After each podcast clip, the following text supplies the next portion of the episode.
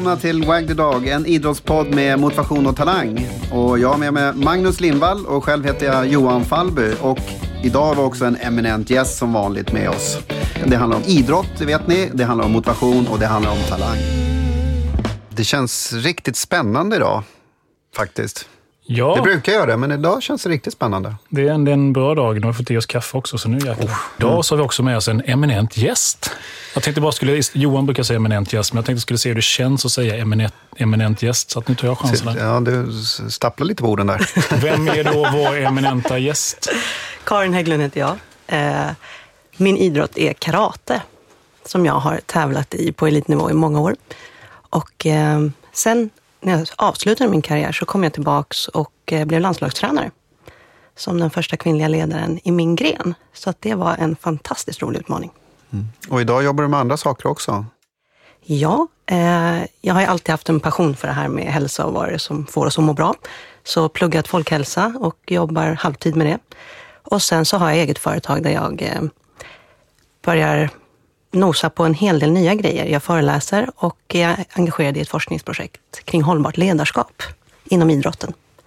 Så nu får jag gifta ihop mina två världar, vilket är amazing. Och det känns ju som att det är något eh, tema här i våran podd, att vi försöker återkomma till just att gifta ihop olika områden. Och jag har en, att jag är extra spänd idag, det är för att eh, jag tycker just att eh, kampsporterna, gymnastik, Eh, alltså ja, friidrott också, som vi haft lite gäster från här tidigare. Eh, det är någonting som jag tror man kan ha nytta av i alla idrotter, för det handlar om balans, styrka och du har alla komponenter, kroppskännedom och så vidare. Och dessutom så finns någon slags filosofisk grund i många av de här idrotterna också, som inte är helt tokig. Det är inte bara banka på varandra, utan det finns mycket annat bakom där. Så det kanske vi kommer in lite grann på också idag.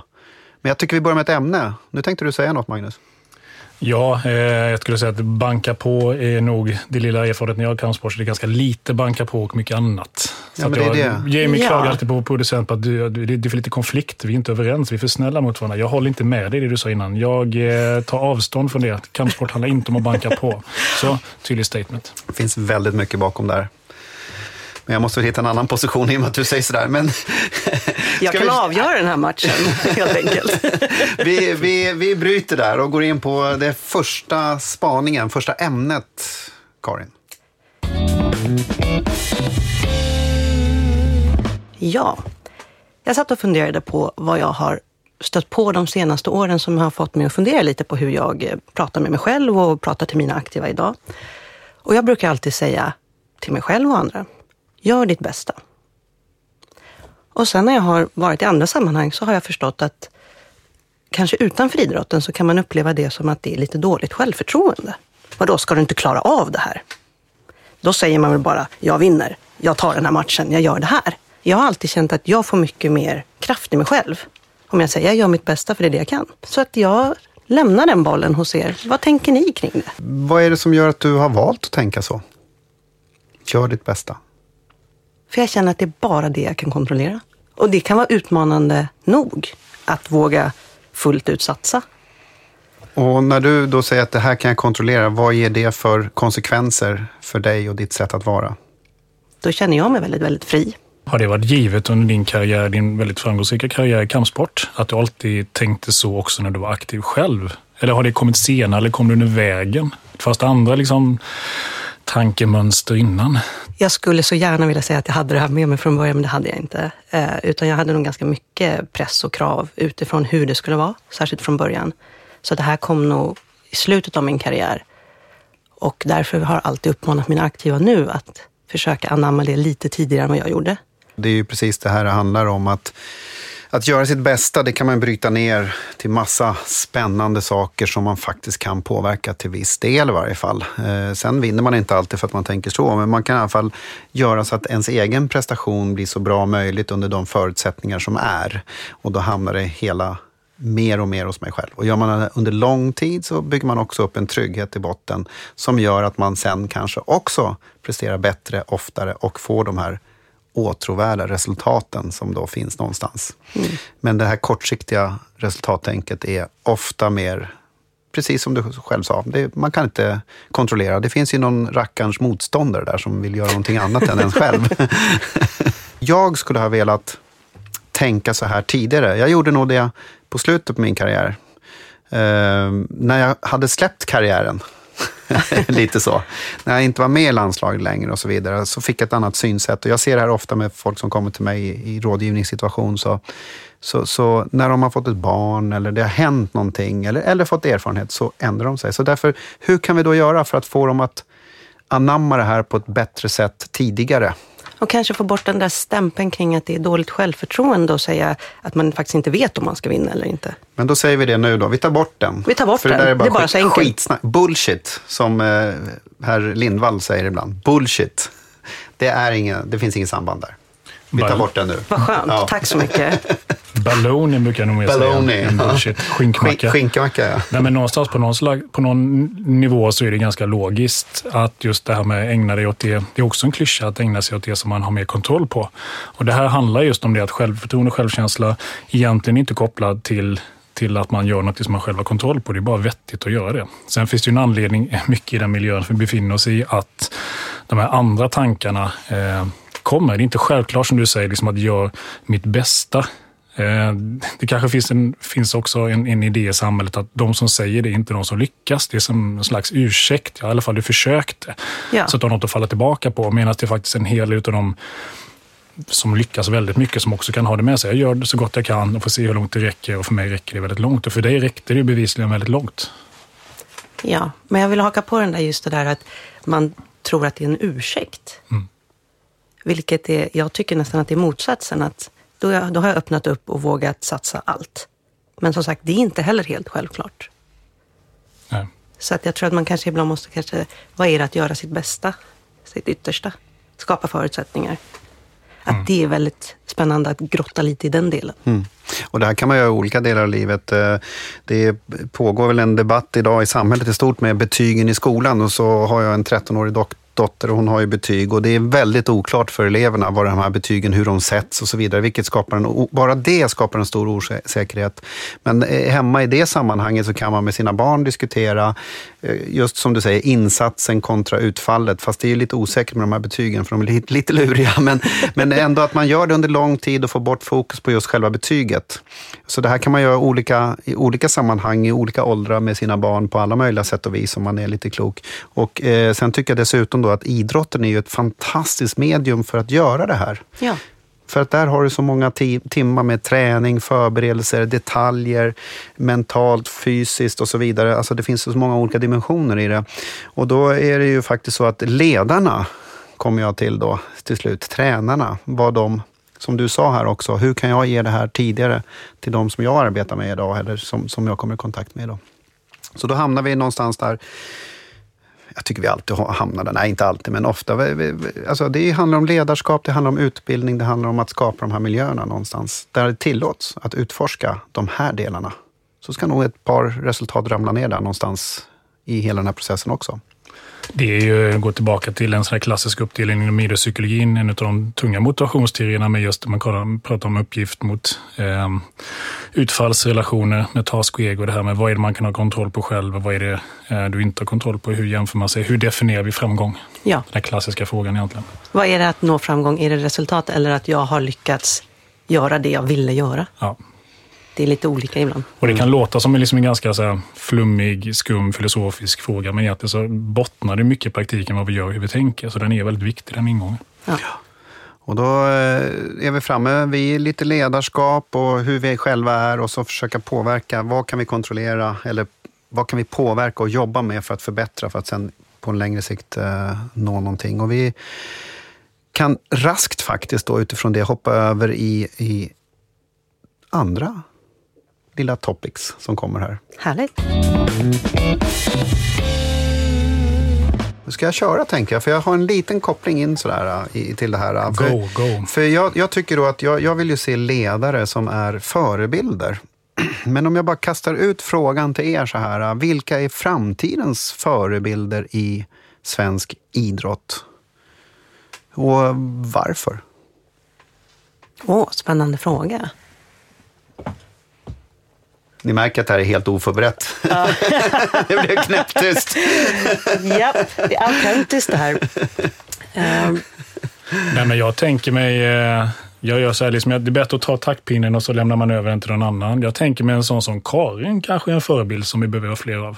Utan att känna till din karriär riktigt. Som har eh, gjort den där som ganska sena selekteringen och gått en annan väg än vad kanske andra gör och ändå bevisligen lyckas väldigt väl. Det är jättekonstigt puck tillbaka till det. Skulle du kunna vara ett föredöme?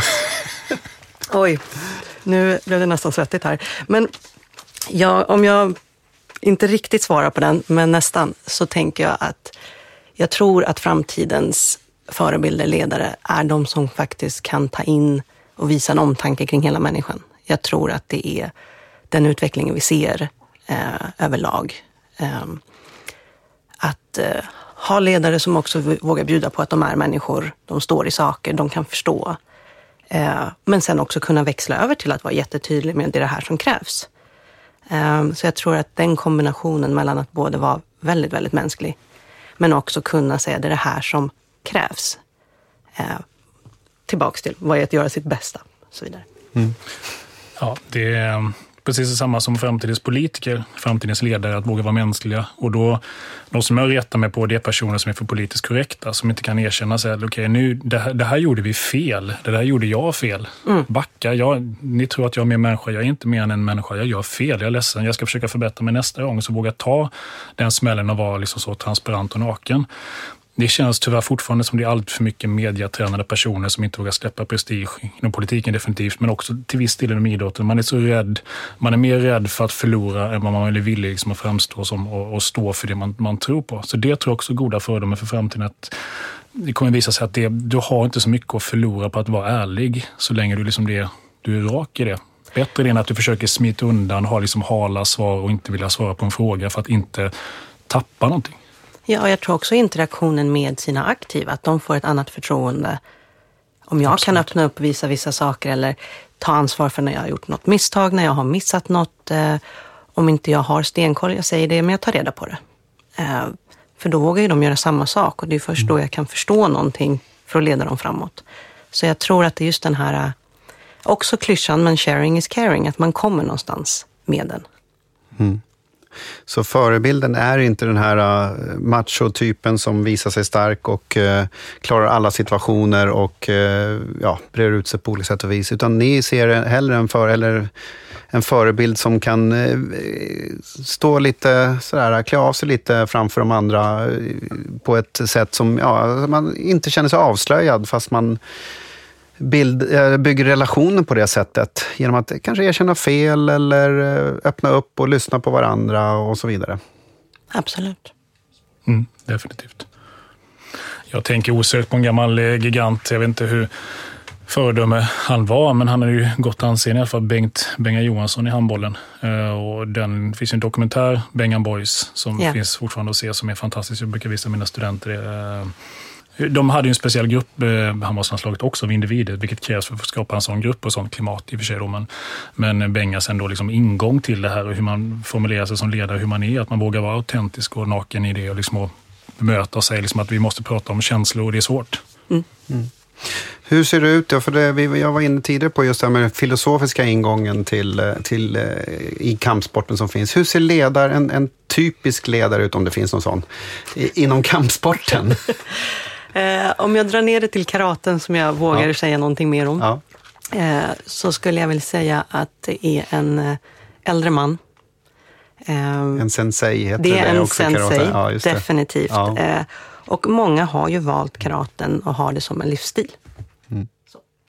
Och betyder det här då att det är ett ledarskap där man vågar visa eller, eller vara nära sin adept, ska vi kalla det så? Alltså, så att man verkligen har en relation. Eller är det då ett avstånd på grund av, jag känner lite grann genom bordtennisen, hierarkin som finns i vissa asiatiska, i varje fall, samhällen. Att man har en hierarkisk ordning, på gott och ont. Men är det samma då inom... Vi har en väldigt, väldigt strikt hierarkisk ordning. Ja, eh, traditionellt. Ja. Eh, sen får man väl säga att vi skiljer ibland på den traditionella karaten och sen när vi kallar det sportkaraten. Mm. Där, man, där det finns många unga krafter idag som vill få ett mer modernt ledarskap. Men den traditionella biten bygger på en hierarkisk del som det också finns goda saker med. Att det är väldigt tydligt när man kommer in i en dojo, vad vi kallar mm. vår träningslokal. Mm. Eh, hur man beter sig, eh, hur man ställer upp. Vi börjar med en sittande meditation för att samla ihop oss själva. Vi avslutar på samma sätt. Mm. Det skapar ju en ordning som också ger ett rum. Särskilt i den värld vi lever i idag, att det är ganska högt tempo och stress. Så blir man så här, ja, men här kommer man in, alla på sig samma kläder. Vi sätter oss ner och andas lite. Eh, och sen gör man vad en person säger. Mm. Eh, man lär sig säga ja på japanska. Hai. Mm. Hai ja. Mm. Du har inget nej. så är det. Eh, och det kan man ju säga vad man vill om. Men eh, det finns någonting gott i det när det, är, när det bygger på respekt både uppåt och neråt. Sen självklart finns det exempel på de som utnyttjar det finns i alla eh, möjliga och omöjliga situationer, olika ja. negativa exempel. Men det behöver inte bara vara en, en nackdel i det såklart. Nej. Men eh, vi, vi är eniga runt bordet här känns det som lite grann att eh, det är ändå någonstans eh, att man ska få bort den här macho-mentaliteten på något sätt inom, inom idrotten. Nu generaliserar vi grovt här, men, men, eh, men, men att man egentligen går emot ett, eh, ett, att närma sig varandra och lyssna på varandra och eh, ja, nå fram till varandra på fler sätt än bara hur mycket man presterar eller så vidare. Då börjar jag säga så här, jag är en fantastisk bloggare. Jag är en fantastisk poddare. Jag är en fantastisk poddare. Affirmationer. Affirmationer. Ah, ah, det, det är därför du är så glad varje så dag. Bloggar så blir helt fel. Men, eh, jag har varit i lite batalj, väldigt uppfriskande batalj med eh, mentala träningens kanske urfader Unestål de senaste veckorna tillsammans med kollega Mattias Lundberg i Umeå på DN Åsikt. Då vi vänder och vrider på mentala träning fram och tillbaka. Jättekul har det varit och då får man anledning att fundera på lite grann det här med mental träning. Eh, och då finns det en spännande studie som har tittat just på det här med affirmationer som är ganska vanligt, alltså med påståenden om sig själv. Och I den här studien så mätte man då självkänsla hos ett antal studenter. Och sedan så delade man in dem i två grupper slumpmässigt och så fick de skriva ner sina tankar och känslor under några minuter. Och så mätte man som sagt var självkänsla och humör innan. Och sen så den ena gruppen då fick under tiden de skrev ner sina saker eh, upprepa en sån affirmation för sig själva. I'm a lovable person, I'm a lovable person. Jag är en älskvärd person. Då. Och sedan så mätte man då självkänsla och humör efteråt. Och då var ju frågan, liksom, skulle det här funka, den här affirmationen? Skulle få de här studenterna som, som, som använder affirmationen att, att må bättre och få, få bättre självkänsla? Och det som visar sig i den här studien som är väldigt spännande eh, är när jag tycker forskning är som mest spännande. Svaret på frågan var ja. Så där, det var inte klart, klockrent ja, inte klockrent nej. Utan det var det beror på. Och det är det svaret alla älskar att höra. det är därför vi sitter så sällan i tv-studio, för att de hatar det. Men vad det visade lite spännande är att affirmationer hade en viss effekt. Personer fick lite högre självkänsla efter man använt det här, om man från början hade högre självkänsla. Det vill säga för de som behövde det minst fungerar den här affirmationen lite grann. Däremot för de som hade lägre självkänsla från början, mm. de fick lä ännu lägre självkänsla efter man använde affirmationen. Så det var en omvänd effekt. Åh oh, nej, här... nu, får jag, nu får jag kasta alla mina böcker hemma i bokhyllan. ja, ja intressant. Det här är ju okay, kan behålla några. Ja. Det här är liksom när forskningen är som mest intressantast. Det här är en studie, en liten studie på studenter och den har liksom inte replikerats. Men den visar just på det här med problemet när man använder vissa metoder och generaliserar dem och säger att de ska funka för alla hela tiden, som tenderas i vår debatt med Unestål. Eh, jag får uppmuntra, jag ska inte säga vad vi tycker eller vem som hade rätt eller fel, utan det får våra lyssnare själva gå in och läsa de här ordväxlingen som vi hade fram och tillbaka. Det är en väldigt spännande läsning. Jag har följt den. Det är, ja. Så gå in och läs. vi, lägger, vi lägger upp den på wagthedog.se va? Där finns ja, den. den är gömd tyvärr bakom läsvägg eh, ja. på det ändå. Men vissa av dem ligger öppna så man kan inte se. Då. Men det visar just på problemet att de här metoderna som man använder kanske inte funkar. Förmodligen är evidensen ganska låg för att de funkar så som de säljs i alla fall för alla hela tiden som en universallösning. I det här fallet så funkar uppenbarligen i experimentet affirmationerna sämre för den gruppen som hade lägre självkänsla som behövde det bäst. De med god självkänsla till att det ska funka bättre. Jag brukar använda den ibland när jag föreläser och då kommer alltid någon student fram och är liksom upprörd som har använt affirmationer mycket och säger att ja, men, tänk om man hade använt mer realistiska affirmationer i studien, då hade det blivit bättre. Och det är, I'm a lovable person använder man inte i verkligheten. Och Nej, det var en experimentell design. Men det visar ändå på just det här med att det är ett problem att man använder en metod på det sättet och ibland så funkar inte de här metoderna så här tekniskt på det sättet att det ger en, eh, ger en definitiv eh, effekt, framförallt för de som behöver det bäst. Ja, och här, alltså, jag, ja, det här är ju superspännande för att det är egentligen det här mitt stora intresse för forskning kommer in. Att just den typen av sårbarhet som man pratar om, den människor som behöver det bäst.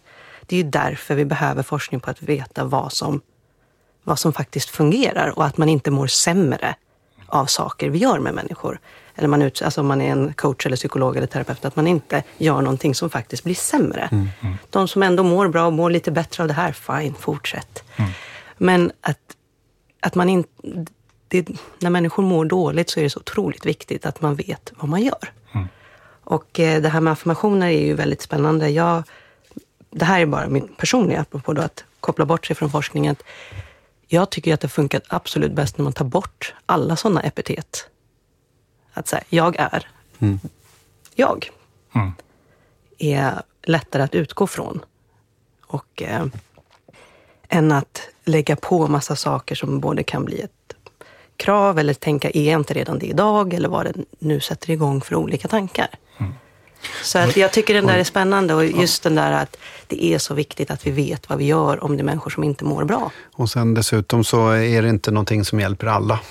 Nej, och, jag, och vi är inne i flera saker här som är, jag, vi, vi har ju pratat lite om den här diskanalysen ett antal, eh, vid några tillfällen, men Eh, jag jobbar i, också lite i näringslivet och eh, där används ju det här testet och jag har ju råkat ut för att folk har gjort testet och får ett enkelt svar om man är grön, gul, blå. Men eh, man har inte en stabil grund att stå på och så får man tvärsäkra svar på någonting, hur man är och så börjar man ifrågasätta sig själv från en ganska instabil grund. Och så får man enkla råd som visar inte fungera och så börjar det svaja lite överallt. Eh, vi, alltså det är ju rent oetiskt att använda den typen av, av eh, metoder bara på ett slentrianmässigt sätt. Och det gäller ju även mental träning. När vi började plugga på, eh, i Högskolan i Halmstad, jag och Magnus, eh, där nere för ett antal år sedan, tre, fyra år sedan någonting vad det var. 30 år sedan. Eh, så, så var det ju mental träning och affirmationer och sådana saker som var... Eh, det var liksom slutet på den eran som var det. Man, man förordade det till alla. Mm. Till alla typer av problem. Mm, du blir nervös, ja men okej. Du ska träna, ja men du, och, och så vidare. Och det funkar ju inte så. Men fortfarande finns det ju i situationer vid, vid teknisk träning till exempel, där man kan använda sig av av just eh, eh, affirmationer eller, eller, eller visualisering eller någonting sånt på det sättet. Inte affirmationer kanske mycket, men visualisering i alla fall. Det och det kan ju finnas mm. goda effekter av det för enskilda individer, men just det här att det, som du inledde med, ja. det funkar inte för alla hela tiden. Nej. Och man ska vara försiktig. Ja. För det, för det kan man säga, det de säger här, att varför slog affirmationerna bakut för de som behövde det bäst, spekulerar de lite grann. Och det har att göra med att affirmationerna klingade falskt alltså triggade motsatta tankar, till exempel för de som behöver det bäst. Och att det sätter fokus på liksom påminna om sina inre svagheter. Mm. Med andra ord, utgångsmodellen, modellen som ligger bakom antagandet att, att affirmationer funkar som en generell effekt, är förmodligen inte helt korrekt. Och där har du ett stort problem bakom mycket av det som säljs. Disk är ett exempel, mental träning till viss del. Den modellen som ligger bakom rent vetenskapligt varför ska man använda metoderna är inte uppdaterat enligt forskningen och stämmer inte helt och hållet. Definitivt i alla fall inte för alla hela tiden. Och då blir också liksom tillämpningen av det här konstig. Så därför återigen påpeka att det är viktigt att modellen som man utgår från har någorlunda, står någorlunda stadigt. Bygger man huset så bygg inte fuskgrund med en gång. Då ställer det till problem. Och givetvis, som du säger Johan, och som du också var inne på Karin, för vissa ibland så kan säkerligen vissa metoder funka. Frågan är, funkar de av den anledning på grund av de mekanismerna som man säljer in det? Eller funkar de av någon annan anledning? Till exempel placebo, eller att man investerat mycket tid i det och därför vill man att det ska funka och så vidare. Så att det här är liksom bredare tankar, inte för att kasta skit på affirmationer, i sig. Idag säkerligen återigen sin funktion, sin roll i vissa sammanhang. I vissa fall inom KBT till exempel så finns det ju att man använder sig av det. Absolut, men att just återigen ta en metod och använda den liksom slentrianmässigt som någon slags quick fix universallösning. Trodde att vi var bortom 2018. Det är vi definitivt inte. Ja, och jag tror att man bara får komma ihåg att det där handlar ju oftast inte om någon illvilja, utan att så här, i ett stressat samhälle så vill vi gärna ha en snabb lösning. Kan någon säga till mig hur det här kan lösas på ett enkelt, snabbt sätt? Och det finns Please. sällan sådana. Och nu veckans Kicks. Våran ödmjuka syn på saker som kanske inte alltid fungerar optimalt eller kanske har en god bakgrund och vilja.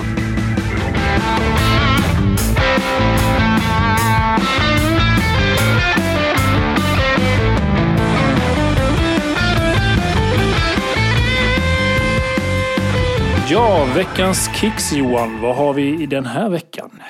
Den tar oss tillbaka till det glada 80 och 90-talet.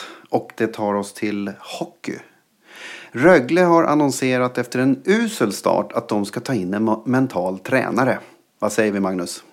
Ja, eh, det har vi hört förut. Eh, det känns som att det är den gamla vanliga visan att som du säger på förr i tiden att man använde mentala tränare och coacher eh, som någon slags eh, ah, säga, banka liv i patienten när den var halvdöd. Som slags krislösning. Eh, så det, det trodde man ändå att vi hade kommit längre 2018.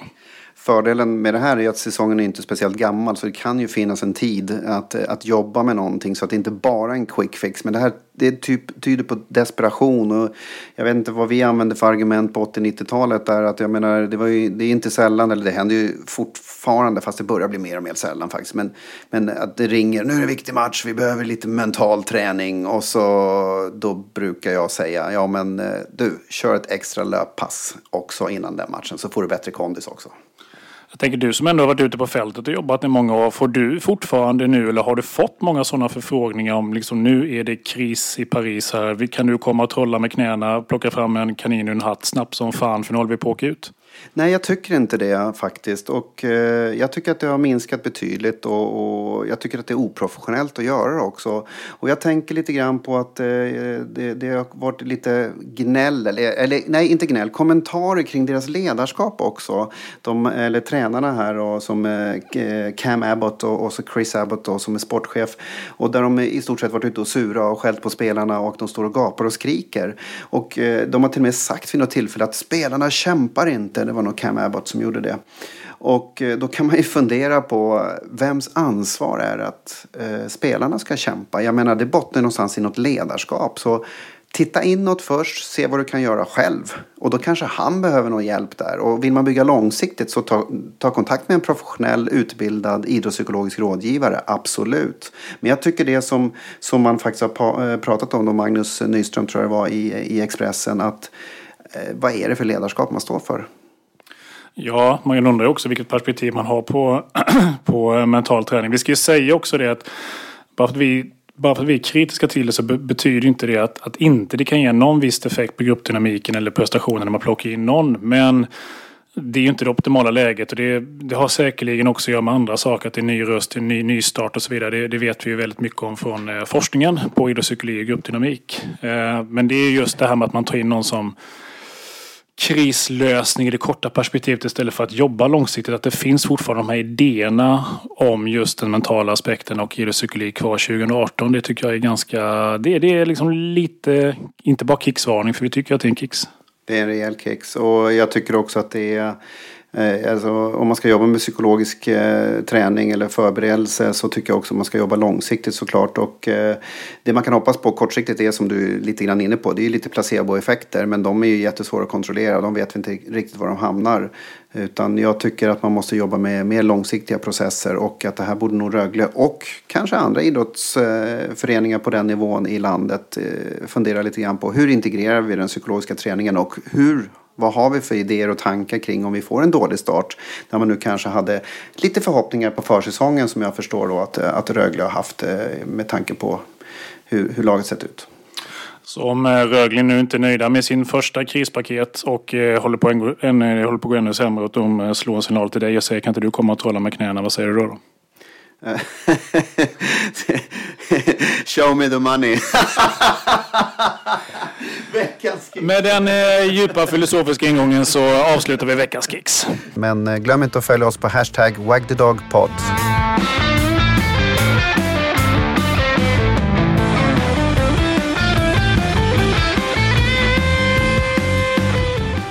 Då har vi kommit in i den lite mer djupare delen där vi har många trevliga ingångar idag faktiskt. Vi satt eh, länge på ett fik och diskuterade var vi skulle börja någonstans. Men vi har ju en del eh, hos dig Karin som är jättespännande och det är det här late bloomer, eller att man börjar väldigt sent. Men vi vet ju också att du håller på och forskar och är inne på någonting som heter self-compassion. Så vi ska försöka få ihop det här till någonting spännande idag, tänker jag.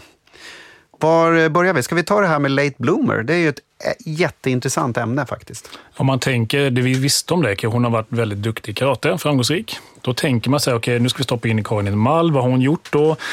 hon såg Karate Kid när hon var 6-7 år. Hon blev inspirerad av Mr Miyagi. Hon började, hon visade sig att hon hade talang. Hon fortsatte, föräldrarna stödde hela faderullen och sen så blev hon jättebra när hon blev 17-18 sådär.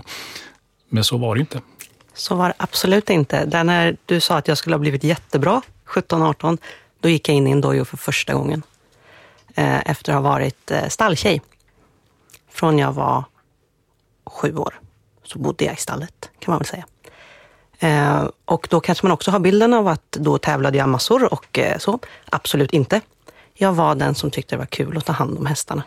Jag red en gång i veckan, för det är ungefär så man får göra när man är ridskoleunge.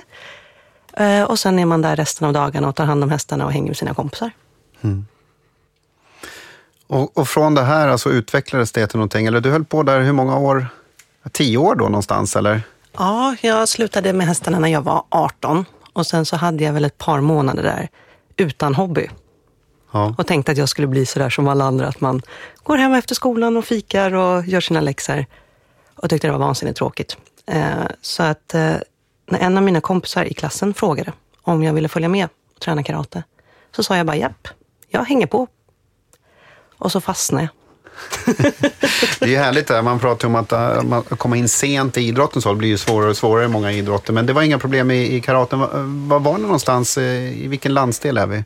Vi är i Stockholm, vi är i Alviksskolan. Mm. En eh, vanlig gymnastiksal som men vi ändå kallar dojo. Mm. Eh, apropå Karate Kid, jag och min kompis, vi var 18, men vi såg om alla Karate Kid-filmerna.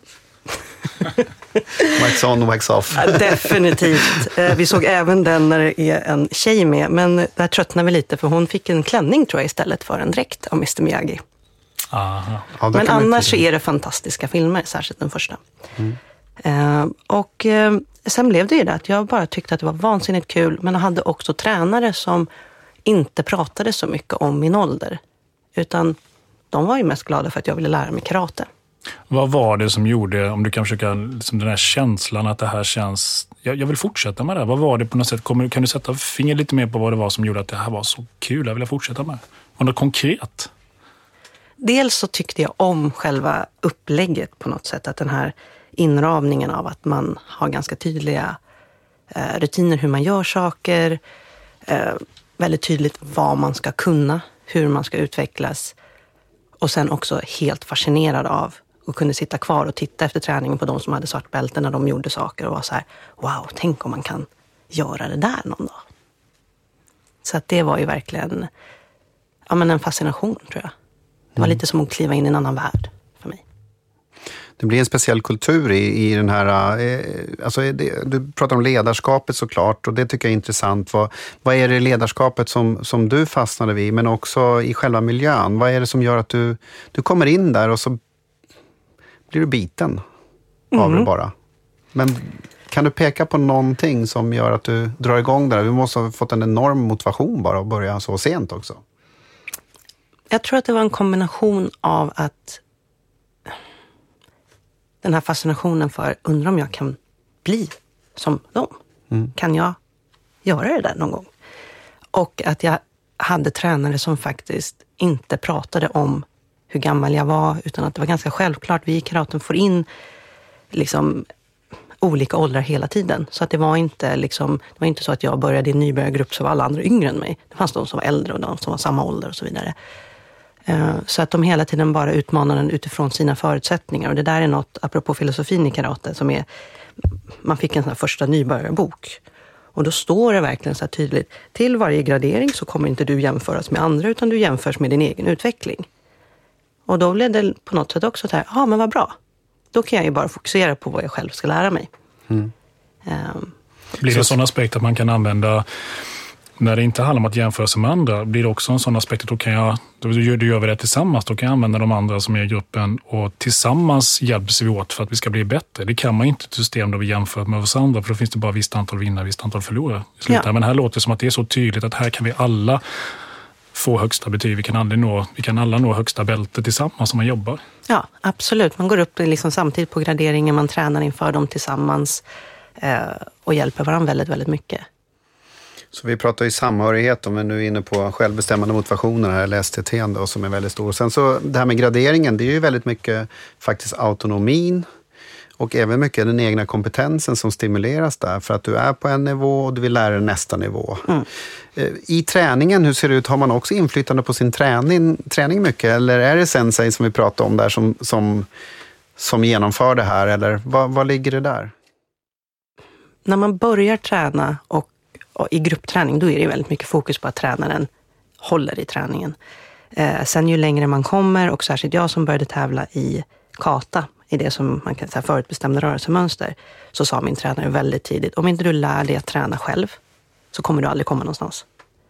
Du måste klara av att stå i hörnet och göra ditt eget jobb när de andra står i grupp. Eh, så att det var också väldigt tydligt. Jag tror att den där tydligheten tilltalade mig också, att det var okej, okay, men om jag gör det här, då kanske jag har en, en möjlighet.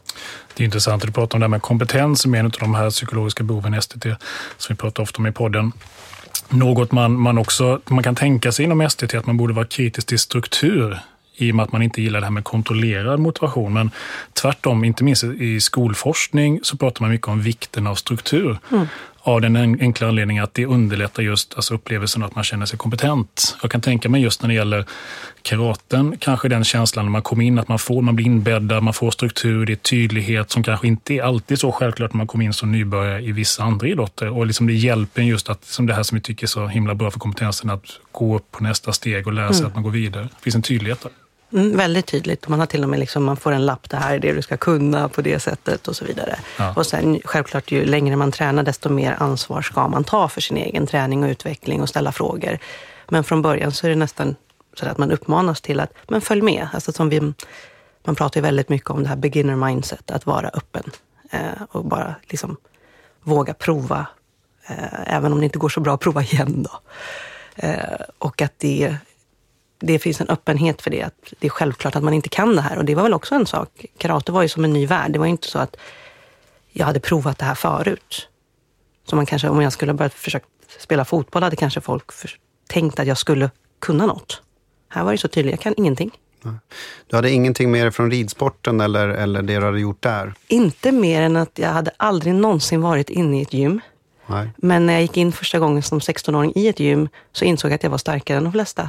Men det var nog mer för att man har vet, så här, burit halmbalar och eh, höbalar och ja, jobbat som, i stallet. Eh, så ni som har varit i stallet vet eh, Ja, alltså man ska inte man... underskatta den dagliga träningen om man säger så, eller att man rör på sig dagligen. Det är ja. inte bara på gymmet man blir stark och är, man blir inte bara bättre, som du sa tidigare, när tränaren tittar på en, utan man Nej. blir faktiskt bättre eh, i andra tillfällen också. Ja. Som en, eh, kan man säga på gamla dagar, eh, inte helt frivillig indriven i hästsporten. Jag har en bonusdotter som har egen häst och som, som sysslar med det, så har lärt mig mycket senaste ja. åren. Och bland annat att man ska aldrig underskatta en hästtjej. Och det finns en anledning till att framförallt då tjejer, men också killar med tjejer som har varit engagerade i hästsport tenderar att komma väldigt högt upp i samhället. ja, anledning. där börjar komma avhandlingar och forskning just ja. kring ledarskap utifrån att man har växt upp i en stallmiljö. Det är en extrem just man lär sig väldigt mycket på just den miljön, oavsett tror jag, om man tävlar eller blir duktig mot att just liksom befinna sig i stallet.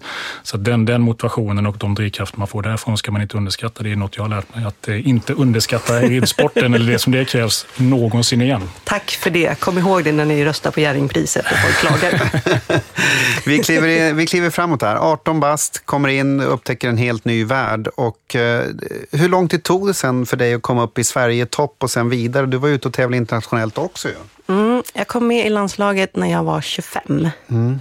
Eh, och sen vann jag mitt första SM när jag var 28, så det tog tio år. Mm. Och samma år så vann jag även Nordiska. Eh, året efter så fick jag representera Sverige på EM. Så 10-11 år tog det. Mm. Och eh, det här det går ju från att inte, som du säger, ja, du har ju varit i en hästmiljö och så vidare, där, men det här börjar du helt plötsligt träna själv. Ja. Intensivt. Ja helt eh, nytt. Eh, och, eh, men jag tror också fördelen med att vara lite äldre var ju att jag insåg ju fort att eh, ja, men jag behöver ju hjälp med olika saker. Jag behövde hjälp att bli starkare fysiskt. Eh, den riktiga smällen, hur viktigt det var, fick jag väl efter jag drog av mitt korsband till exempel. Eh, där i början av min karriär och eh, kom in på att okej, okay, efter rehaben bygga upp mig själv. Eh, men också varit ganska öppen för att ta hjälp. Har även haft en eh, mental tränare eh, nästan under hela min karriär. Kom också in i och med skadan. Så att jag har nog varit ganska öppen för att här, ta hjälp För att jag insåg nog, jag, jag, såg det som en fördel ibland när jag kände mig lite jagad av de här yngre, som var ju liksom nästan lika bra som jag, så var de yngre än när jag hade börjat. Att jag tänkte så här, men jag har inte så mycket tid på mig. Så att jag måste nog optimera de här åren. Vad behöver jag för hjälp? Eh, ja, men jag behöver bygga upp min fys, jag behöver eh, förstå någonting om vad jag behöver tänka på när jag ska prestera. För det tyckte inte jag var självklart. Jag tyckte att det var ganska svårt i början att hitta rätt och kunde bli ganska nervös och så. Eh, så att eh, jag kände nog att, okej, okay, du har ett par år på dig, kör nu. Mm. Mm. Vilka, man tänker ju, vilka fördelar tror du att du hade när du kom in så, så pass sent ändå jämfört med om du hade varit den här personen som började mycket, mycket tidigare kanske gjort den resan som fler andra gjorde, de som blev bra. Vad, vad kunde du stå på som inte de stod på? Du kände en press på att liksom, du hade mer, mindre tid, säger du, men det är ju en nackdel då. Men vilka fördelar fick du med dig? Eh, jag tror att den här klassiska som en del får kanske runt den åldern, att eh, men vad har jag gjort? Jag har inte gjort de här resorna eller jag har inte varit på de här festerna. Jag har, man tycker att man har offrat mycket. Jag hade ju haft den tiden. Jag eh, hade varit ute och rest och varit på musikfestivaler och varit på fester. Eh, så och eh, när jag började satsa mer och mer, runt 22, 21, 22, ännu mer liksom, så träffade jag också min blivande man inom karaten. Och eh, det blev väl liksom ganska sådär trygg tillvaro, att man inte kände att jag letar efter någonting annat just nu. Som jag tror annars kan komma i den där åldern om man inte har fått uppleva någonting annat av livet. Det är lite det med, med instängdheten. Jag jobbar ju mycket med ungdomslandslagen där de tänker fotboll, äter fotboll, spelar fotboll, tittar på fotboll eh, och så, och så lite dataspel på det och läser tidningar. Och att, alltså det är bara, bara fotboll. Och man blir ganska, alltså identiteten blir ganska smal och då blir man också ganska bräcklig. Du pratar om en skada, ett korsband kan ju mm. vara förödande för du har ingenting annat och du blir bara stressad av att komma tillbaka, försöka komma tillbaka. Och det, det blir egentligen en, en, en negativ effekt av det. Istället har du då byggt tvärt. Ja. så du börjar med att bygga upp den här identiteten eh, och sen då eh, sakta men säkert då specialiserat in det, in det i, en, i en idrott. Eh, mm. Och, och, ganska snabbt då på slutet, då, där från 20 ja. till 22 någonstans, så, så inser du. Vad var det som gjorde att du insåg just det där, att det här ska jag... Oh, det kom gradvis, tror mm. jag. Eh, det kom gradvis, men jag tror också jag gjorde min första tävling när jag var 22. Och där också fick jag Eh, så hade jag med mig en av tjejerna från klubben som skulle hjälpa mig. Och det första hon säger till mig efteråt, hon bara, det här är ju skithäftigt. Du blev ju bättre där ute. Det här mm. ska du göra mer av. Och då kände jag så här, ja men det var ju väldigt kul. Sen kan jag säga, sen kom det ju hjärnspöken sen. Hur kom man tillbaks till att vara bättre där ute? Men att eh, just få den där direkta feedbacken också. Ehm, och att, ja, men att man hade människor omkring sig som trodde på mig. Ehm, i, någonstans i den vevan där så när jag började tävla mer och mer så bytte jag också klubb. Vi hade en systerklubb som eh, tränaren där var då landslagstränare eh, och kunde komma in i en miljö där han tränade landslaget, hade, vi var väl tio stycken som mest i landslaget i samma klubb. Eh, så det var ju också att vi tränade tillsammans extremt mycket med hög kvalitet. Apropå det att hjälpa varandra. Man gjorde en sekvens, tittade, gav feedback, gjorde igen. Mm. Hela tiden. Vilken förening var det? eh, Gojokai Seinan. Mm, och det är fortfarande Alviksområdet vi pratar om? Nej, då hade jag flyttat till, den klubben finns i Aspudden och eh, Midsommarkransen. Väldigt mycket i Brännkyrkahallen har jag stått nere i källaren där. Ja, där har jag spelat pingis i samma hall, men be mig inte upprepa namnet på klubben. Eh, nej. ja. Men det, det, det händer massor där. Eh, du kommer in i en miljö ytterligare då, så att du, du kommer egentligen in i en, en, ska vi säga, ska vi kalla det för nybörjarmiljö först, som ja. passar dig väldigt väl. Du gör ett frivilligt val, som jag upplever det, till en mer eh, en, en toppklubb, eller en elitmiljö ja. om vi ska kalla det så. Ja. Vad var skillnaden mellan dem där? Nej, men jag tror att jag fick eh, träningskompisar som hade samma mål som jag. Eh, som det blev liksom naturligt att vi, både på träningar men också liksom helger, påsklov, sportlov, att då träffas vi så kör vi två, tre pass om dagen. Mm. Eh, och att ha andra som vill gå in och göra samma jobb som en själv. Även om man hade lärt sig att träna själv så, så är det ju en otroligt, en otrolig ynnest att ha människor omkring sig med samma energi och driv som är på en. Liksom, och man kan vara på andra. Mm. Och ändrades ledarskap någonting där också då? Eller? Ja, Ehm, det blev ju den tränaren som jag sen hade hela min karriär. Som har varit otroligt viktig för mig. Ehm, för att han är en väldigt lugn person, eh, väldigt metodisk eh, och samtidigt också väldigt medmänsklig. Så att han, vi, lär, vi lärde ju känna varandra bra. Vilket gjorde att jag kunde vara ganska öppen med den jag är. Ehm, och han behöll alltid ett väldigt lugn. Sådär, och man kunde ringa hem och jag kunde bli så vansinnigt förbannad. Ibland är bedömningssport. Det sitter fem domare. Och så tycker man att man har gjort sitt bästa och man var bättre. Mm. Så jag vet inte hur många gånger jag ringt hem och bara sagt jag ska sluta med den här skiten. Liksom. Jag tycker inte om bedömningssport. Eh, och så sitter han lugnt och lyssnar på mig en stund och sen säger ja, vi ses på måndag. Ja, vi ses på måndag. eh, och ja. den, att man fick ha ett utrymme för att faktiskt säga alla de där sakerna utan att han jag hade full tillit. Han tror inte att jag tappat min motivation eller inte gjorde det jag skulle, eller att det här var en ursäkt, utan det är en reaktion på det som händer just där och då. Och sen mm. fortsätter vi. Att bli lyssnad på och, och kanske vara, det kanske är en av eh, framtidens eh, förebilder som vi hade där i den, i den ledaren, som lyssnar på sina adepter och som hittar dem, den personen någonstans där. Mm. Det är, och idag så är jag faktiskt tränare på vårt RIG, karate-RIG. Mm. Och det är fantastiskt bra, tänker jag. Det, kanske är, det är ju spännande liksom att stanna kvar vid din karriär, men vad var det som fick dig att avsluta karriären? Var det liksom, hade det med motivation att göra? Hade det med andra saker att göra? Och hur kom det sig eh, liksom att du ändå tog övergången till att du stannade kvar inom, inom karaten? Att jag slutade var en kombination av att eh, jag kände att jag var klar faktiskt. Eh, flera gånger de sista tävlingarna så kunde jag stå och titta och så såg man de som var 10-15 år yngre och var fantastiskt duktiga, så otroligt explosiva och snabba. Och så tänkte jag att nej men jag har nog, alltså jag kommer inte riktigt komma dit. Eh, och jag har inte riktigt en motivation att göra ett sånt grovjobb att se om det skulle gå att öka några procent till. Eh, och kunde faktiskt stå där och bara, men vad häftigt att få se dem. Eh, och så var det en kombination också med att det var väldigt mycket som pågick i mitt privata liv. Mm. Och mycket som förändrades. Så att det var dags att ta ett steg tillbaks. Men det var väldigt skönt för den övervägande delen är att jag kände mig väldigt klar. Jag har aldrig längtat tillbaks till mattan. Men då kommer vi in på egentligen ledarskapet som du övergick till där. Mm. Och utifrån den här historien och de här tio åren av hård, eller fler än så, av hård träning. Och, och vad tog du med dig för ledaregenskap eller ledarfilosofi från det? Vad, vad är dina styrkor där tycker du, eller som du kunde plocka med dig? Dels så plockade jag med mig mycket av det som jag hade fått från min egen tränare. Att kunna lyssna och eh, förstå att det går upp och ner. Men sen tog jag också med mig väldigt mycket av det jag hade lärt mig av ledare och coacher som jag stött på som jag absolut inte tyckte om. Eh, att jag tänker att jag ska nog göra tvärtom eh, kring det. Eh, så att min utgångspunkt, och det var faktiskt en fråga jag ställde till landslaget när jag kom tillbaks som landslagstränare på mitt första läger var, vad behöver du på våra läger? Vad vill du få ut av dem? Vad kan jag hjälpa till med? För att min roll som landslagsledare är ju inte, jag är inte deras hemmatränare. Jag kan göra ett bra jobb på läger, jag kan vara en bra coach på tävling, men då måste jag förstå vad de behöver.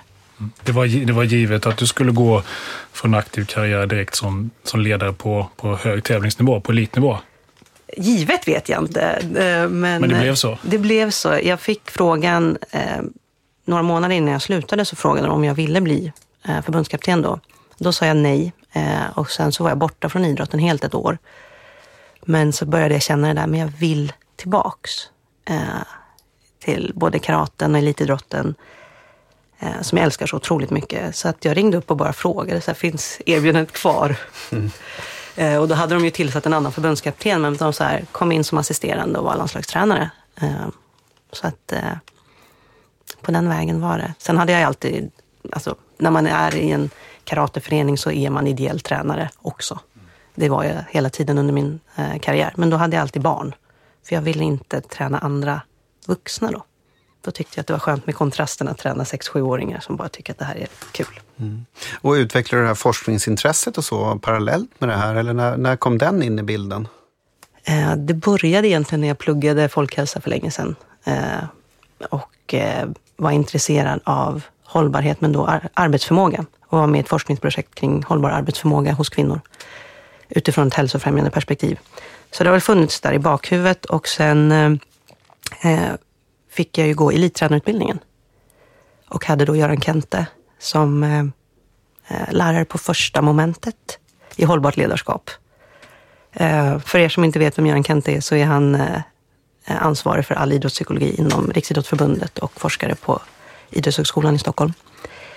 Och eh, kände ju att det var väl kanske det här jag ville hålla på med ännu mer. Mm. Idrottspsykologi, forskning, vad, hur kan man utveckla de här delarna? För att jag kände ju att vi började med en reflektionsövning så kände jag att gud, det finns ju jättemycket att jobba med mig själv och jag såg på ledarna runt omkring mig, andra ledare. Vad är det här? Och där föddes det. Mm. Och eh, hur mycket, när, när du dök in i teorin där, det är rätt intressant tycker jag. Mm. Men, eh, du dök in i teorin där och hur mycket kände du igen dig i, i den litteratur du kom i kontakt med inom idrottspsykologin på ledarskapssidan och så? För att det finns ju en hel del material där. Och, och, om du tittar på ditt eget ledarskap och det du har vuxit upp i, så vad, vad, vad hittar du då? Jo, men självklart kunde man känna igen sig i vissa saker. Eh, och, men framför allt att det fanns väldigt mycket att utveckla både hos mig själv och hos andra. Ehm, det jag först fastnade för var att vi fick någon artikel kring perfektionism och insåg att så här, mm, det här är ju en utmaning. Eh, sen så gillade jag att det fanns en adaptiv del och en maladaptiv del, alltså en fungerande och en icke-fungerande del av perfektionism. För att jag tror ju att eh, många inom elitidrotten, både som idrottare och tränare, man har de här dragen. Men att kunna skilja på vad är ett realistiskt mål och vad är att göra sitt bästa och förstå att jag ibland misslyckas. Och att den där driven kanske behövs, men att det får inte gå över, det går till att man inte agerar eller får ångest och så vidare. Ja, just perfektionismen har ju jag pysslat lite grann med också när jag lekte forskare för ett antal år sedan. Eh, men det är jättespännande och jag tror att det här är en av de begrepp som man bör eh, vara medveten om i varje fall som mm. ledare. Mm. För att det är ju en balans i det här, speciellt om man börjar prata om elitidrott där ja. man vill vara perfekt men det går inte att vara perfekt. Nej. Och det finns en positiv sida, det vill säga noggrannheten, viljan att bara gå, bara fortsätta, fortsätta, fortsätta mm. oavsett vad som händer. Skador, ja. motgångar, framgångar, man bara brinner försvinner. Medan den negativa sidan innebär ju massa belastningar och att mm. skuld, skamkänslor, oro, ångest och så vidare. Och den balansen, det, man slits ju mellan mellan de två delarna i det här. Och att mm. hitta den balansen är en av de viktigaste sakerna faktiskt. Så att perfektionismen är ju är ju en jättebra ingång. Mm. Och det, det var ju där min ingång kom till också. Hur, är man, hur möter man sig själv? Hur accepterar man den där sårbarheten som faktiskt finns mm. Mm. hos en? Och hur kan man hantera det på ett bra sätt? För precis som du säger, vi, vi behöver ju den där driven och att man vill göra det bra och noggrant. Mm.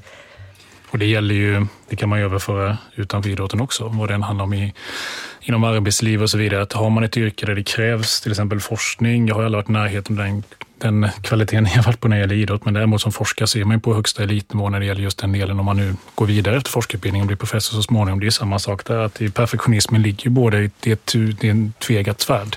Mm. Det ligger viktiga drivkrafter som du måste ha för att kunna pyssla med det och nörda ner det sig rejält. Men samtidigt så har du den där andra delen som är allt annat än bra. Om man mm. ska få återhämtningen. Och just det här self-compassion med ingången perfektionism. Ja. Varsågod. Stage is yours. Tack så hemskt mycket. Nej, men det var väl att eh, just att jag älskar att du säger nörda ner dig, för det för mig avdramatiserar det lite. Så jag brukar alltid säga, om jag gillar att nörda ner mig i saker, för då blir det lite så här, ja men jag får vara lite nördig kring det här, men inte ha den där liksom att det måste vara perfekt.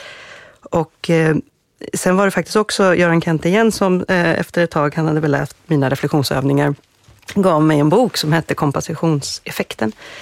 Eh, och jag började läsa den, började läsa mer om self-compassion eh, av Christine Neff. Och en väldigt bra hemsida för er som vill gå in och kolla. Eh, och började förstå att okej, okay, det kanske är det här som är grejen, att kunna vara snäll mot sig själv mitt i allt det här. För det är egentligen, om man säger grundläggande i self-compassion, att kunna behandla sig själv som sin bästa vän. Eh, det handlar inte om att vara att unna sig saker eller självömkan, utan att faktiskt realistiskt vara snäll mot sig själv. Vad är möjligt att ha som krav på sig själv i vissa lägen. Ska vi definiera self-compassion då? Du har börjat göra det redan, men, ja. men bara för, okay. för de som inte är bekanta med begreppet. Ska vi, var, är du nöjd med den översättningen som man har tagit över på svenska? Alltså det är ju självmedkänsla har ju begreppet blivit på svenska och skrivits böcker om och sådär. Det är det begreppet som man använder på svenska. Är det en, är det en okej okay översättning av self-compassion? För jag har hört lite av båda delarna, vissa som inte är helt nöjda, att man missar vissa delar då jag är nog inte riktigt helt nöjd med det ordet. Så, och kanske ibland använder istället self-compassion. Ja. Eh, kort och gott. Mm. Eh, för att det fångar in mer, tycker jag. Eh, och om man definierar så i korthet så är self-compassion tre delar. Där den första är att faktiskt vara snäll mot sig själv. Att inte konstant kritisera, döma sig själv. Ehm, utan att faktiskt ha ett annat förhållningssätt till sig själv. Eh, precis som man skulle möta någon annan. För nummer två i self-compassion är medmänsklighet. Att faktiskt inse att ingen är perfekt. Att alla lider när vi går igenom tuffa perioder, när vi misslyckas med saker och det är en del av att vara mänsklig. Och att det man vill sätta ljus på här är att när man kan dela det både med sig själv och andra så blir man lite mer mänsklig, både för sig själv och andra. Och sen tredje delen i self-compassion är ju mindfulness, som säkert eh, det ju, pratas ju mycket mer om mindfulness, men det är ju faktiskt att kunna stanna upp och acceptera tillvaron eller känslor, det som händer som det är, utan att vi värderar det som bra eller dåligt, utan att faktiskt en ganska radikal acceptans av vad som är. Um, så det är väl grundläggande vad self-compassion är. Och mm. kortar man ihop det, var din egen bästa kompis. Mm. Just den andra delen tycker jag är spännande med när jag, när jag som ändå har liksom ett långt kärleksförhållande till begreppet självkänsla. har skrivit en bok om det, forskat på det och så försökte släppa den som har släppt sitt barn och sen kommer det tillbaka, sen kan man inte släppa det. Så är det just självmedkänsla, self-compassion som jag har liksom hakat på de senaste åren när jag föreläser kring det. tyckte jag var spännande just den andra punkten med common humanity. Att det är ganska mm. enkelt att när man lider, när man mår dåligt, är det lätt att liksom gegga in sig i känslan att jag är ensam, isolerar sig, det är bara jag som har det så jävligt, det är livet orättvist och ältandet liksom får sin mm. grund i det där. Att det handlar mer om att ja, det är tufft för dig nu, men liksom det är en del av att du är människa och det är fler än du som går igenom det här. Liksom att du delar det med andra, du är inte ensam i det här. Mm. Att det är liksom en väldigt viktig utgångspunkt för att kunna jobba med framför att man mår dåligt och, och möter liksom motgångar. Ja, absolut. Och just idag också när vi har en väldigt, man har en sån otroliga möjligheter att jämföra sig själv hela tiden, mm. till exempel på sociala medier. Och, eh, det finns ju fantastiska delar med sociala medier, att man får andra kontaktytor och man kan lära sig väldigt mycket samtidigt som att man får komma ihåg att det är en bild som visas upp. Mm. Eh, och den här eh, att kunna dela med varandra våra historier och upplevelser. Det, dels måste man ju dela med människor man har förtroende för, men också att eh, faktiskt se att man inte är själv. Den är otroligt viktig, precis som du säger. Mm. Det finns ju, man vill, jag har liksom pratat om det här, så, som du nämnde, Christine Neff som ligger bakom Self Compassion, på hennes hemsida, hon är väldigt generös. Mm. Där finns det också övningar. Ibland kan det vara svårt rent teoretiskt att försöka förstå. Det blir lätt så abstrakta begrepp. Det här mm. med liksom att man ska vara snäll mot sig själv. Vad sjutton betyder det? Är det någon slags modern buddhism? Och sen så kommer det här med att okej, okay, du är inte ensam om att lida. Nej, det gör andra också. Det blir så här oklart om mindfulness, vad är det? Men övningen som är på hennes hemsida ganska intressant. Alltså hur skulle du behandla en vän? Ja. Som är ganska konkret. Liksom att man ska fundera på hur man skulle behandla Johan har det tufft, han får inte sova nu som har bebis och allting. Hur skulle jag liksom hantera honom när han gnäller? Och hur skulle man kunna överföra det mot, mot sig själv? Den ja. konkreta övningen blir väldigt så intressant. Ja, det är ungefär som någon mår dåligt, då skulle man inte säga jo men jag tycker att du ska stänga in dig, dra ner rullgardinen, stänga av mobilen, ät väldigt mycket socker. Mm. Det är inte rådet jag skulle ge min bästa vän. Nej. Eh, eller om jag har en deadline och det här är extremt viktigt för mig. Det är om två veckor. Så kanske jag inte skulle säga, jag tycker att du ska prata väldigt mycket om hur viktigt det här är för dig i ungefär två veckor eller 13 dagar. Men gör ingenting. Mm. Utan ta det bara sista dagen. Utan då kanske man mer skulle säga, okej okay, vad behöver vi göra idag? Just det där att faktiskt kunna vara proaktiv är ju också en grundidé från mindfulness. Mm. När man kan stanna upp, okej okay, vad behöver jag? Och om man nu ska vara en ledare ute i idrottsrörelsen någonstans, eller ja, mm. idrottsrörelsen håller oss till. Vad, vad, vad, är det då man ska tänka på för att vara en, en ledare som lever upp till det här? Har du några konkreta tips? Förutom att gå och läsa på böcker och hemsidor och så vidare. Men här står du nu framför ett gäng glada entusiaster i spridda åldrar. I spridda åldrar, ledare inom idrotten, så tror jag att just det som eh, Magnus var inne på här, vad är att vara sin egen bästa vän? Hur skulle jag göra då? Och hur kan jag bemöta andra på samma sätt? Men då blir man ingen vinnarskalle om man tänker på det där sättet. Fast det är det som är häftigt. Det finns massa, eller jag ska inte säga massa, det har börjat komma flera studier kring att det faktiskt ökar motivationen. Att just att kunna coacha sig själv på det sättet. Jag tycker man blir en veklirare då. Va? Är du ironisk nu eller?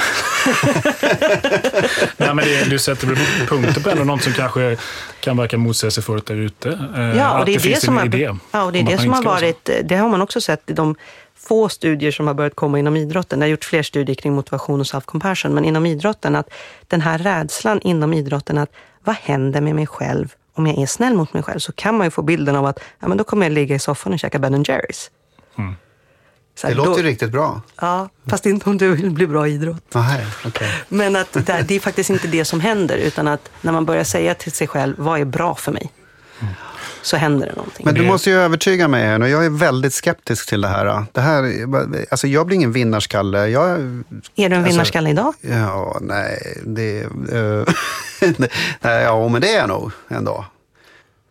Man kan, man kan väl säga att Christine F är också noggrann med att hon raljerar kring det i ett av sina, sina artiklar. Att vad är då liksom self-compassion när det kan gå fel? Där man ja. vara snäll mot sig själv. Att det handlar inte om att på något sätt att ha det som ursäkt Nej. för att inte bli bättre eller utveckla sig eller komma undan med dumheter. Det är, liksom, det, det är inte på den nivån. Nej, man kan, man kan missförstå det väldigt rätt. Ja, utan det handlar om någonting annat. Exakt, inte självömkan. Utan Nej. det är någonting annat snarare som det här handlar om. Nej, det är ofta mer, mycket mer radikal acceptans av vem man är, vad man upplever men det här att man då inte säger att det är en värdering i det. Utan så här, jag är inte dålig, jag är inte svag. Utan så här, det här hände mig. Mm.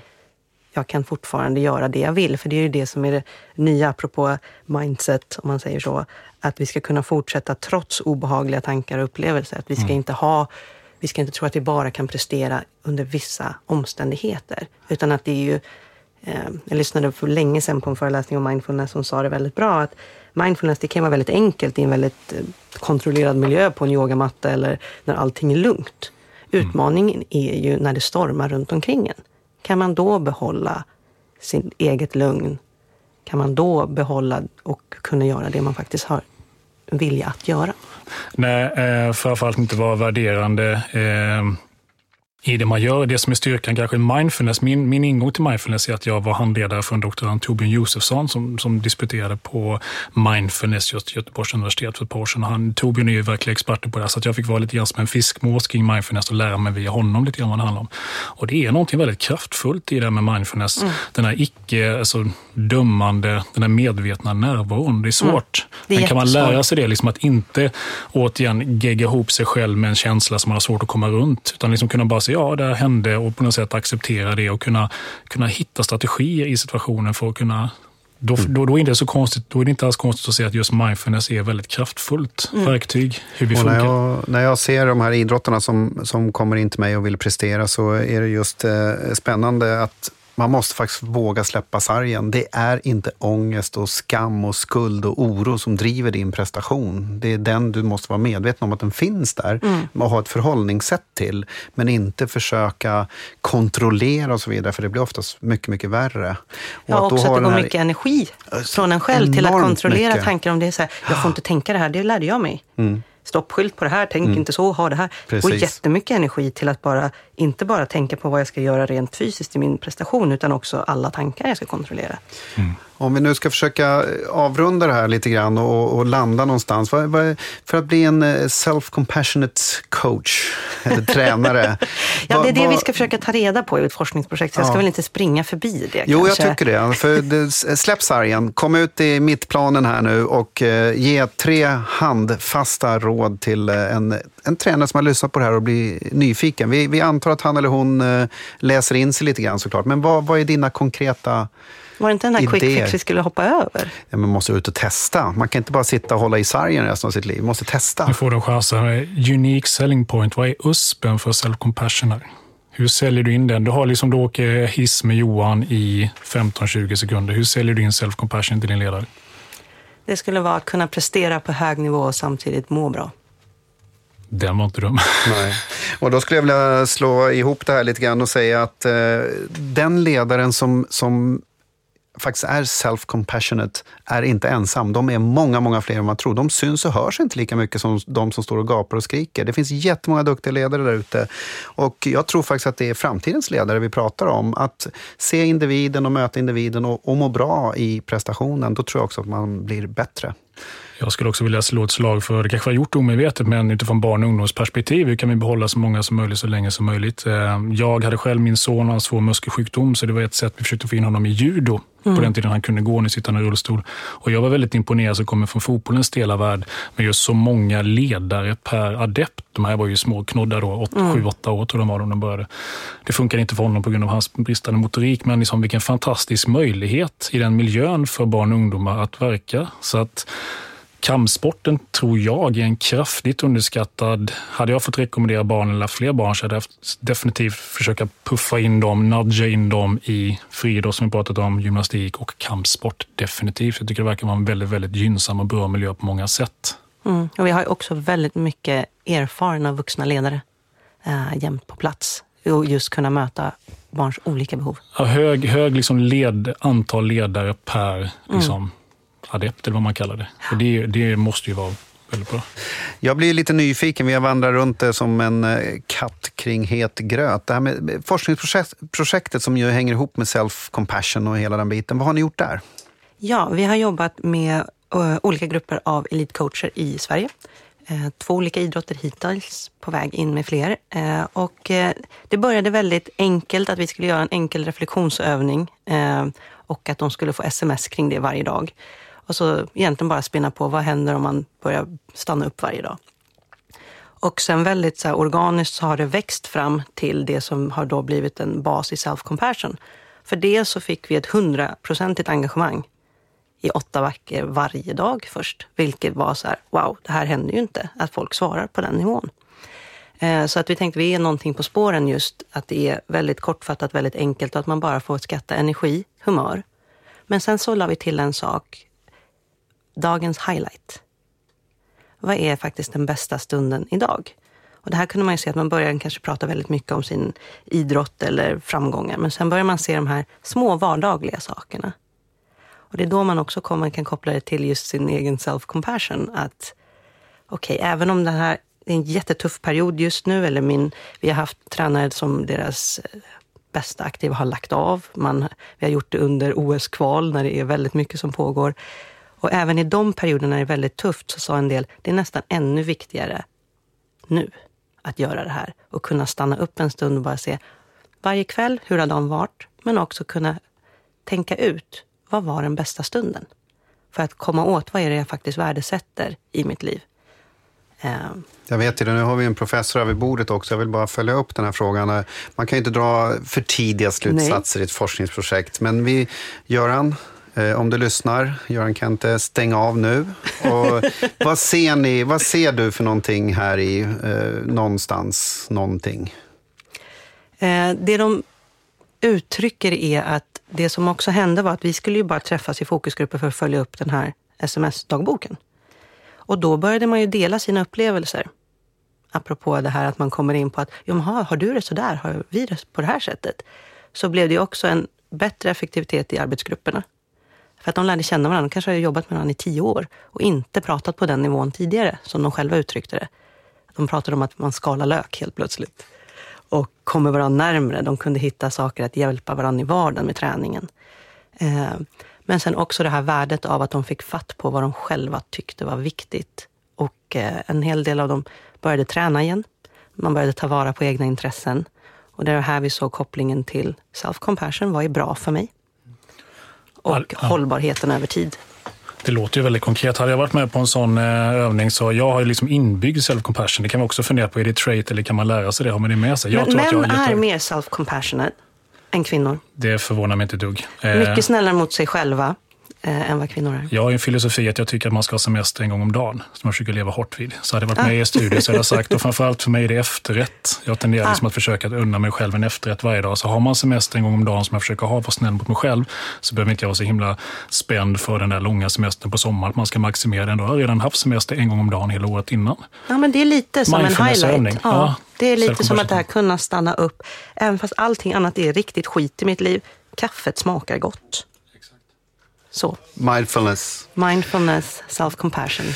Och nu eh, tycker jag så här att vi ska få Karin att säga någonting till eh, svenska folket här. Som en avslutning, en sammanfattning av våra diskussioner här under eftermiddagen. Oh, en hel sammanfattning. Ja, det är väl aldrig för sent för att börja, måste jag väl säga. Klyschan. Eh, och eh, var din egen bästa kompis och ta gärna en stund på kvällen och fundera på vad var din highlight idag. Och vet du vad det här är? Istället för de här eh, tio tips till evig lycka-böckerna så finns det faktiskt en teori Ja. bakom det här som gör att det finns en bas att jobba med. Så till och med Magnus ler lyckligt mot mig i detta ögonblick och det får bli slutvinjetten idag. Tack så hemskt mycket för att du kom hit, Karin. Stort tack för att jag fick komma hit.